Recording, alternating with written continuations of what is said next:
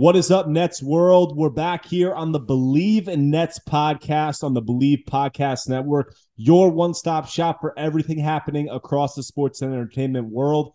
I'm your host, Eric Slater, Brooklyn Nets beat reporter for ClutchPoints.com, and we are recapping another Brooklyn Nets loss and a really frustrating one at that 117 112 to the Phoenix Suns. That's Brooklyn's fourth straight. It's the first time since the second week of the season in late October that the Nets have lost four straight, obviously, all coming after Kevin Durant's MCL sprain in Miami. And this loss was frustrating for a number of reasons, but you know, the first of which is just the lack of effort coming out of the gate in this game and lack of energy for a Nets team that's in desperate need of a win after dropping winnable games against the Thunder, against the Spurs, and with a tough upcoming slate ahead of this. The Nets really needed to grab this one against the uh, Suns team without their t- their best player in Devin Booker, without Chris Paul, and the Nets came out of the gate with no energy and uninspired, just lethargic effort, and that just can't happen for a team that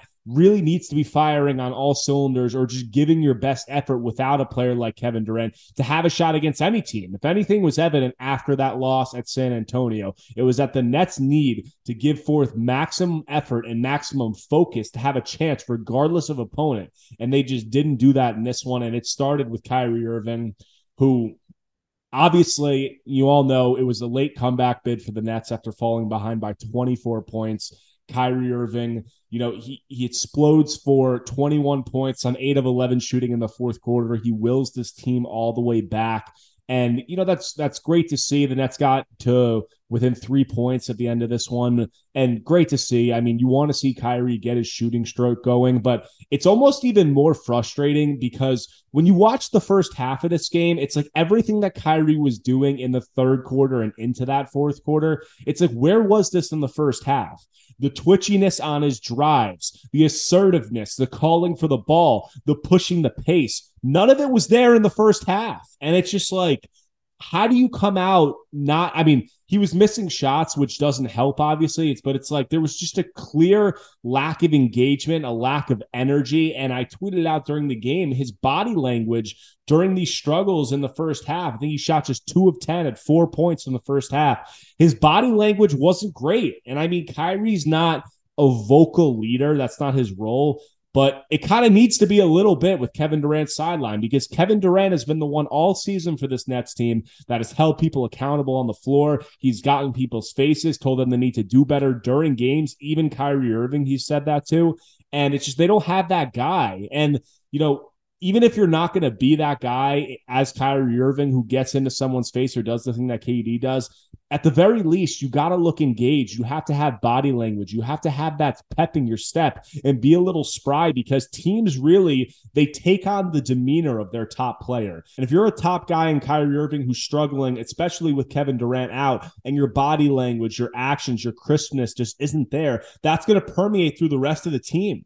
And that's what happened in that first half. The Nets allowed a Suns team without Devin Booker and Chris Paul to score 64 first half points on 58.5% shooting. That's just the defensive effort, which a lot of which was attributed to the fact that the Nets are trying to switch and they're switching Seth Curry and Kyrie and other players onto DeAndre Ayton, which made no sense given the fact that the Suns guards, who their best guards were out. So I don't know why you're switching in that situation. They should have adjusted earlier, which they did in the second half. They went to a 3 2 zone. But on my point of just the Nets lethargic energy, like I said, 64 first half points, 59% shooting for Phoenix. Phoenix out rebounded the Nets 20 to 9 in the first half on their way to a 13 to 0 second chance points advantage. The effort was just not there. And honestly, I I attribute a large part of it to Kyrie Irving and just his body language and how he looked during that game. And it's even more frustrating because it shows that he can do it, obviously. I mean, look at what he did in the third quarter and the fourth quarter. It was just night and day in terms of his the pep in his step, his attitude, his demeanor, his assertiveness, all of it just completely transformed into the second half. And what's frustrating about that, you know, while nice to see that the Nets didn't get completely embarrassed, it's just frustrating because it's like in a game that you need after dropping two winnable games and with a tough upcoming schedule, why does it take you getting down by 24 points to have that you know burst of energy to have something that just awakens this team? It shouldn't take getting down by 20 plus to a struggling suns team that's also without their top two players to get you to play hard i mean that's just completely ridiculous and i'm going to get into the rest of you know what happened in this loss but that point about that lack of energy coming out of the gate is really it's alarming to me for a number of reasons the the top of which is that Kevin Durant spoke about his trade request at Media Day. I tweeted this out also. He spoke about why he requested a trade. And the thing he alluded to was the Nets' fight during an 11 game losing streak when he was injured last season. And he said the Nets didn't have the fight that he wanted. He didn't like the way that people were going about their business, and that led him to reevaluate everything. And it's a long soundbite, but I think it's important. So I'm going to play it for you right now. You know, when I went out with the injury, um, we lost 10 in a row. And I'm like, we shouldn't be losing some of these games that we lost, regardless of who on the floor. So I was more so worried about how we are approaching every day as a basketball team. And I felt like we could have fought through a lot of the stuff that I felt that held us back. And championship teams do that. You've seen it. Steph Curry and the Warriors, he was injured going into the playoffs. Their team still you know, fought and won games. Luka, his, he was hurt. Their team still fought and won games, and I felt like we had enough talent to do that. And that's what was a you know rose some doubt up in my mind is that when adversity hit, can we keep pushing through it? And so you hear Durant there. He says we shouldn't be losing some of these games that we're losing. And you look at the Nets right now, lost to Oklahoma City, not a good team. Lost to the Spurs, the worst team in the league. And now they lose to a struggling Suns team without their top two players. And it's unbelievable the drop off from where they were with Durant to without Durant. I tweeted this out also. If we're talking about most valuable players, Kevin Durant is the most valuable player in the league, literally. If we're just going by the definition, I mean, he's not going to win it because of this injury, and Nikola Jokic is just playing like a mutant right now. But if we're talking about most valuable player, the Nets were literally one of the best teams in the league, won 18 of 20 leading up to that KD injury. And then he goes down and they look completely lost. So we're talking MVP. KD's the MVP. There's no doubt about that. But just getting back to what I was talking about, I mean, when you're looking at where this Nets team is at and they're dropping these games, like I just said, the last three losses, and Kevin Durant has those comments about after last season. I, you know, didn't like the way we're competing. I didn't like the way that we're losing games that we should be winning. Uh, these other teams, like the Warriors with Steph, the Dallas with Luka, these teams are fighting and winning games. I thought we could have done that, but we're not. I mean, Kevin Durant's at home watching this right now. What's he thinking? I mean, that that's what when I'm watching this game, that's where my head is going. Is Kevin Durant said that he didn't like how it went down last season when he's out, and it's you're seeing the script play out eerily similar. So where does that leave KD's head at? You know, it, it's it's a important and interesting thing to ponder, and I think that you know, while there are no moral victories in this game without Devin Booker and Chris Paul playing for Phoenix, I thought that it was really, really important that the Nets showed some fight late and that they came back and actually had a chance to win and didn't just get flat out embarrassed because of what I just said with everything about Kevin Durant. Because the Nets really need to stop this bleeding. And you know, the the script leading up to this was a little bit different because I do think that the Nets looked like a far better team this year leading up to KD's injury as opposed to last year. And I just think that they're a better team overall, given their improved depth, given the fact that Kyrie Irving's full time. I mean, I've talked about this. You look at the guys that they were playing at points um, during Kevin Durant's injury last season. They're relying on guys like Kessler Edwards, Patty Mills, uh, DeAndre Bembry, Day'Ron Sharpe. I mean, LaMarcus Aldridge, Blake Griffin, just a bunch of guys who are not in NBA rotations this year. Um, and, you know, you look at the Nets team this season, and while they might not be performing up to standards right now, you do have a Ben Simmons, a Royce O'Neale, a Yuta Watanabe, a TJ Warren. You have a healthy Joe Harris. You have Seth Curry. You know, it, it's it's much different. And you also don't have a James Harden who already has his foot out the door and planted firmly into strip clubs along the West Coast. So, you know, it's it's frustrating. It's frustrating with where this Nets team is at and where it could leave Kevin Durant's head at. And just continuing on the theme of Irving, you know, we've seen throughout Kyrie Irving's career when he's had to be relied on as a number one, it hasn't gone well. It was a disaster in Boston. And at points when the Nets have needed him to step up without Kevin Durant, it hasn't happened for the majority of the time. But you had some hope that with a full time status and with Irving performing extremely well, like one of the best guards in the NBA since coming back from that early season suspension, and also staying out of the headlines and keeping the focus on basketball during that time. You had hope that he could really turn it on and play well and do all those things. And, you know, he obviously can because we saw what he did in that fourth quarter and everybody knows what kind of a talent he is. But for me, like I said earlier, it's really just about the leadership with Kyrie. I mean, when he's out on the floor, without Kevin Durant, especially, it's accentuated because KD's just been that guy. But he just he doesn't look like a leader. I mean, he he's not doing the things that you need him to do to get these other guys to play at the level that you need them to. And I mean, I, some of that might be. You know, inherently linked to the fact that he's an ISO heavy player. He's not always getting his teammates involved. But I'm not even talking about that. I'm just talking about the body language. I'm just talking about the the demeanor that you have on the floor. And I get it that you're not a vocal guy, but at some point, man, you got to step up and be a leader. You got at some point in dire situations like this, when KD's out and the Nets really need you, you might need for a short period to become something that you're not. And that might be getting a little vocal on the court, calling some guys out. You know, I know it's tough to do when you're not playing well yourself, but if even if you're not shooting well, if you are, you know, running around the floor, if you're making plays, if you're putting forth that effort, if you're you're you know just activity out there and engagement level is apparent to everyone regardless of how you're shooting as the top player on the team people are going to take to that. And it's just going to raise the effort level and everything that the team is looking to do. And Kyrie didn't do it until very late in this game. And that's almost even more frustrating because it illustrates that he can do it.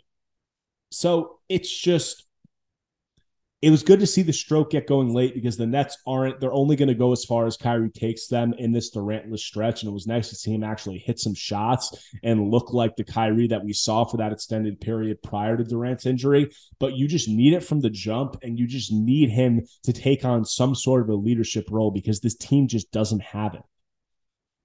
Okay, I'm going to get into some of the other Nets now.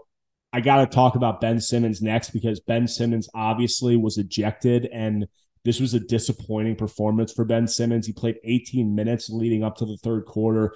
You know, came out of the gate again, very aggressive. And I think that it's a positive sign. And I keep saying this over and over again, which is almost getting frustrating that it's a positive sign that Ben Simmons comes out and is aggressive. And I, I think it you know I, am about to negate that but i think it actually was today because the aggressiveness was almost even like a different level like we saw ben come out of the short roll with Kyrie take a pass and go in and try to posterize um Dario Saric it was we saw him drive into the lane into Bismack Biyombo. We got blocked. We tried to dunk on him. I mean, we were seeing him go to the basket and try to dunk on people. And that's a positive sign because that's not something that we've really seen in terms of his level of aggressiveness.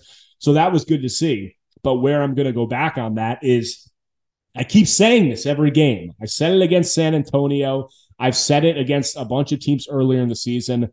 Ben Simmons, first few possessions, going hard to the hoop, coming out strong. That's great. But what is he doing in the second half? And I've said this on my last episode, I think it was when Jacque Vaughn posed a question, he was talking about the next step in Ben Simmons' development. He was talking about the game in New Orleans. Ben went hard to the basket the first two times, but can you do it at the 18 minute mark? Can you do it at the 24 minute mark? Can you do it at the 40 minute mark? And the answer this season has been a resounding no for Ben Simmons. I put together a whole Twitter thread about his struggles in the last seven minutes of the loss at San Antonio on Tuesday, which, uh, you know, before which I thought he played decently well. But in that last seven minutes, he did not attempt a shot. He was the only player of the next closing group to not attempt a shot, and his demeanor and his impact just completely faded. He turned the ball over two or three times, made another couple bad passes, and it was just on all these possessions, he didn't even look towards the basket. And he didn't even get to the fourth quarter in this one because he got ejected. But it's just the theme of his impact the correlation between games progressing and Ben Simmons's impact declining is just it couldn't be more evident. And obviously, this one was, was because in the third quarter, he picked up his fifth foul, which is like every game, this guy is in foul trouble every game. And what's so frustrating about it is every game when he's got four or five fouls, at least two of them, sometimes three of them, are just dumb and unnecessary fouls. And it's something that Jacque Vaughn has talked about, and it's something that has plagued Simmons with the Nets all season is these dumb fouls. A lot of them come after rebounds with Ben just reaching in or after a missed shot with him just trying to reach in the backcourt, those stupid fouls. And then a ton of them come on illegal screens where it's like, Ben, we're 43 games into the season or whatever we are. You got to learn how to set a screen, man. Like it, it's enough at this point with the moving screens, with Ben, you know, trying to set the screen, then either shuffling two steps as someone's curling off of it or him sticking his hip out. Like it's going to get called for an illegal screen. And it's frustrating because he picks up his fifth foul in the third quarter with eight minutes left in the third quarter, which just can't happen. It's a clear illegal screen. It's night and day. It's obvious that he's moving. And then he goes to the bench and he argues with the ref on the way to the bench after it was clearly a foul and picks up his second tech and gets thrown out of the game. And as a guy who, even if the impact, as I said, hasn't been there, you're still supposed to be one of the best players on the team, especially with Kevin Durant sideline. And you getting thrown out after you picked up a dumb fifth foul, which you continuously do all season, is just absolutely ridiculous and absolutely unacceptable on so many levels. So, not a good performance by Ben Simmons and just a continuation of dumb fouls, other issues, and just an overall theme of his fading impact into the second half of these games. So moving on through the starting five, Joe Harris, really positive night for Joe Harris after he was in a significant shooting slump. 16 points, six of six from the field, four of four from three. The first two Nets possessions of the games were made Joe threes. So you know, usage still isn't crazy high, but just to see Joe go six of six and four of four from three and put up 16 points is just a real positive sign because he's a guy that the Nets are going to need to get going. And they really need, I think, it was nice to see them, him get two early looks on the first two possessions of the game because I said it in San Antonio when Joe went scoreless, he wasn't involved at all early in the game. He didn't take a shot in the first half. And we've seen it with Joe. This is a guy that you know you need to provide something significant offensively with KD out. And Joe always plays better when he gets some touches early on. So I think part of that's on him. He needs to hunt some of his looks a little bit more and he needs to be a little more aggressive, maybe about getting open. But at the end of the day, this isn't a guy who initiates offense. He's not a guy who has the ball in his hands and creates for himself. So you need to call some plays for him. You need to get him involved early. And I thought it was a really positive sign that they did and that he hit those shots. And I think that they need to continue that if they're going to have any chance of building a sustainable offense during this period with Kevin Durant out because right now they're last in the they were 30th out of 30 in offensive rating in the four games with Kevin Durant out. And I think Joe Harris getting going and actually getting some looks for him early and ramping up that usage is going to be a big part of getting through that. So it was nice to see him this one. Royce O'Neale next. You know, it's tough with Royce. It, he's very, very inconsistent. And I think that's just illustrated if you look at his game log this season. I mean, prior to that Chicago game, everybody remembers that notorious Chicago loss where he went 0 of 8 from three and missed two wide open, huge looks down the stretch. And he caught a lot of flack for that. But I looked at his stats leading up to that and I was like, you know what? Royce had a really bad night, about as bad a night as you're ever going to have. But if you looked at it, he was shooting 61% over a eight game stretch leading up to that, 61% from three over an eight game stretch. He shot 47.4% from three in the month of December when the Nets were extremely hot. So I, I let Royce off the hook for his struggles in that loss. He came back. He had a good game against New Orleans where he was five of eight, four of seven from three, hit some big shots down the stretch. And since then, he's just been really bad all around. You know, there's been nothing impactful about his game, whether you're talking about his drives to the basket, his three point shooting, his defense, it's all been bad. And that's illustrated in his numbers for the month. You know, outside of that game against New Orleans. But even if you count it, if you look at his game log, he's shooting 32% from the field and 27% from three during the last eight games. So, you know, it's it's not good. And the inconsistency inconsistency with Royce is what really makes it tough to, you know, lean on him because, you know, if you're talking about the Nets getting into the playoffs, you're, you're going to have some games where Royce is, you know, they need him to hit shots. And you're going to have some games like tonight where he's one of five, one of four, 0 of seven. You know, it, it's going to happen because he's not a guy who comes out and hits shots every night. And I think it's a little, you know, deceiving this season because I do think he's shooting a decent, he's shooting over 40% from three on 5.6 attempts per game. That's the best of his career. But when Royce puts up a three, you're not you don't have a the confidence level of a 40% shooter just watching him when that three goes up and it's because his shooting is so streaky and it comes in such stretches and that's really tough because you know if the nets aren't getting a good stretch during the playoffs it's going to really hurt them because he's a guy that the nets need to hit shots. And once again he didn't do it tonight. He had four points. He was one of seven from the field one of five from three and his defense really wasn't good. And you know it, it hasn't been good. He got torched by Keldon Johnson down the stretch of that game at San Antonio for I think eight points in the last seven six minutes of the game, and it was just really rough. So not a good game for Royce O'Neale. Getting to Nic Claxton, you know, a wonder wheel of a game for Nic Claxton in this one. He had 20 points. He was 9 of 12 from the field, grabbed 11 rebounds, all of which might have come in the second half, had three steals, one, th- three assists, one steal, three blocks. So Nic Claxton made an obvious impact when the Nets were mounting their comeback in the third and fourth quarters. He was everywhere defensively with them in a little bit of a 3 2 matchup zone. He was getting out to the corners. He was coming back in to match up with DeAndre Ayton. He was blocking shots. He was snaring rebounds. He was doing everything. And it was great. And then the Nets are trying to make a comeback. They're down by four, five, six points, something like that. I think with a minute and five left to go and a broken possession, the ball gets to Nic Claxton in the corner. And he he grabs the ball. He's wide open. He looks up towards the rim. He starts to move his hands up. And I'm like, he's not really going to do this, is he? He's not really going to hoist up a corner three right now, is he? Nic Claxton's been so good this season. He's smarter than that with 12 seconds left on the shot clock that that's the shot the Nets are going to take on a critical possession late in this game. And, you know, little did I know, Nic Claxton jacks up a three. As you would expect, it hits hits absolutely nothing except the Suns defender's hands when he grabs the rebound off the air ball. And it just it was a bad possession and it was really just a head scratching moment. And then the Nets have it cut to three points with about six or seven seconds remaining. Mikal Bridges misses the second free throw, a gift. The Nets, you think they're going to have a chance to grab this board, go down and jack up a three. And Monty Williams, being the coach of perennial coach of the year candidate that he is, smartly tells his guys as soon as Nic Claxton grabs this rebound, foul this guy. So as soon as he grabs it, the Suns foul him. Of course, he misses the first free throw. He tries to intentionally miss the second free throw, and he doesn't hit the rim.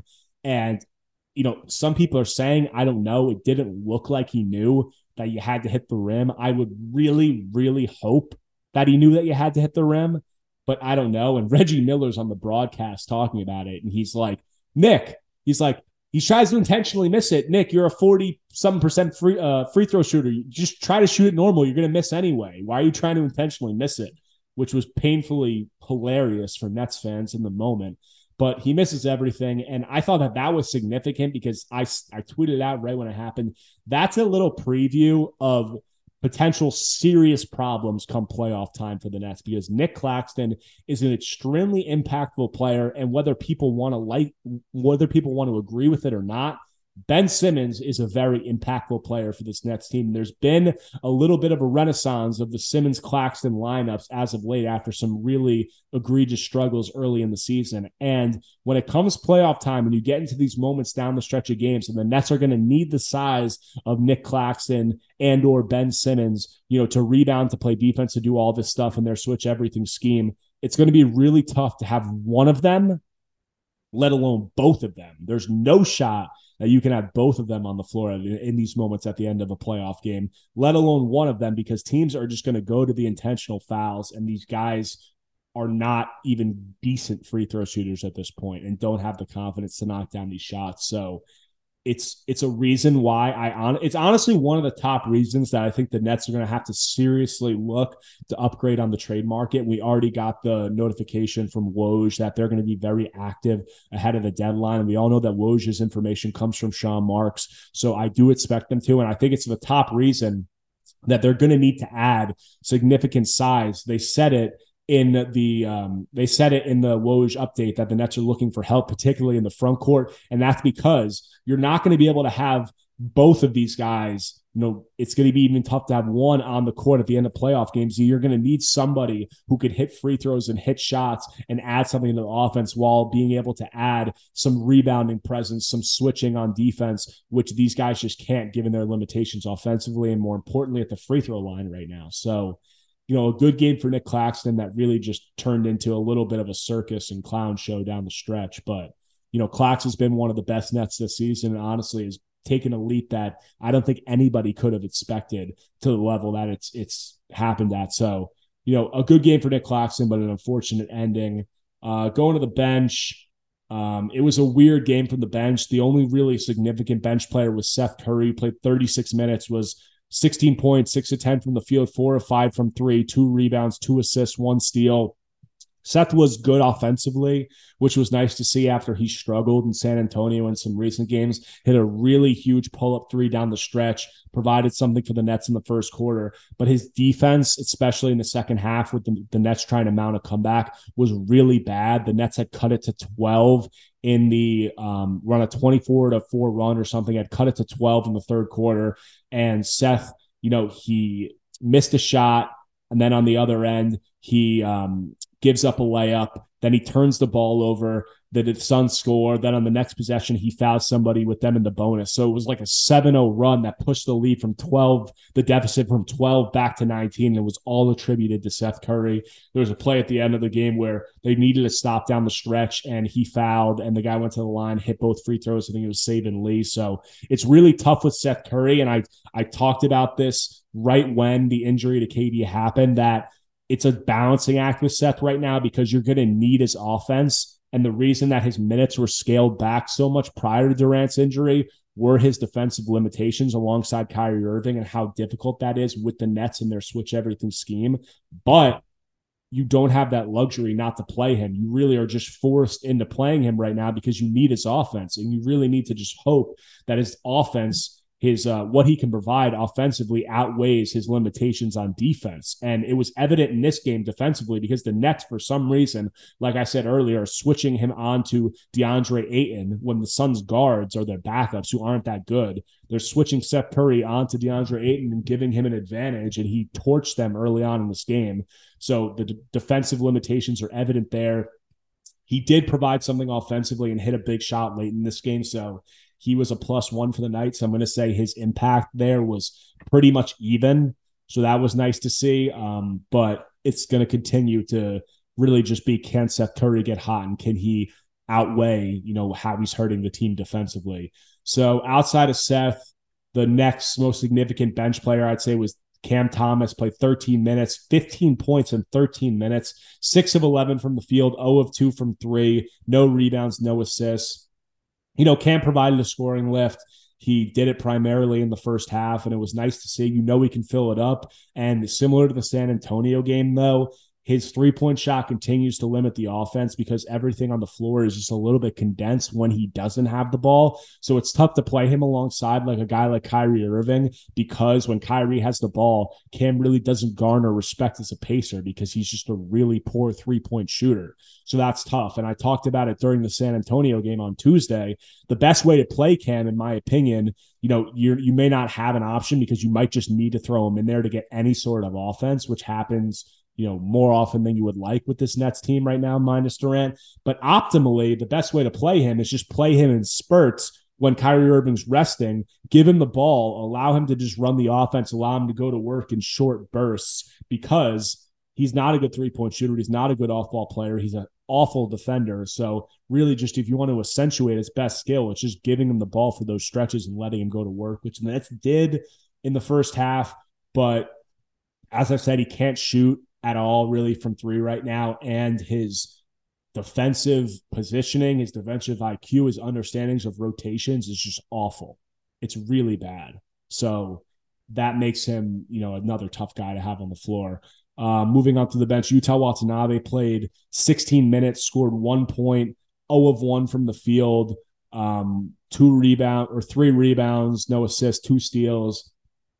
I thought, you know, Yuta did something defensively in this game, but again, a very limited performance, didn't really provide much. And another guy who is just going to struggle without KD out there because so much of what he did was just based off of KD garnering double teams, the Nets working into quick passes, the ball making it to him in the corner. And it's just not happening right now. Also, the Nets pushing the pace, which they didn't do nearly enough in this game because they weren't getting any stops in the first half. So they can't push the pace. And that's a big thing. What we saw Yuta do was run the floor, either get layups or hit threes in transition transition. It's just not happening right now. They haven't pushed the pace nearly enough because the defense hasn't been good enough, and he's just not getting the same looks in the half court that he was. And that's you know evident in his one shot attempt. So I mean, not a bad or terrible game from Yuta, but again, just not really much of an impact.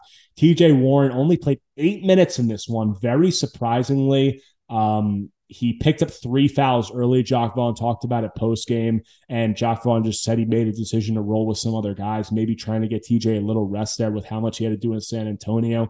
And we know working off of not playing for two seasons, his legs obviously still aren't fully there yet. But eight minutes, three points, one of three from the field, um, one rebound. That was that was it. So really limited performance for TJ, and you just hope that you know maybe the Nets were a little bit gassed in the fourth quarter of this one with all the energy they had to try to expend to come back from a 24 point hole. So guys are going to be a little tomorrow. They're playing in Utah, and maybe TJ having only played eight minutes is going to be leaned on a lot heavier, which you know you think would be the logical route to go. So hopefully that could be the case. Um, closing it out with Markieff Morris played six points, didn't score, 0 of 1 from the field, just not really providing anything. The biggest thing that he's done during this Durant this stretch is try to fight uh, Jeremy Sochan in San Antonio. That's really his only contribution. So yeah, you know, 0 of 1 from three, only played six minutes. Defensively, he's extremely limited in his athleticism and what he can do out there. So, you know, just not really having an impact. And then Day'Ron Sharpe played four minutes didn't post any stats. So just really putting him in there after Simmons was hurt and didn't really provide much. So, you know, that really is about that about sums it up.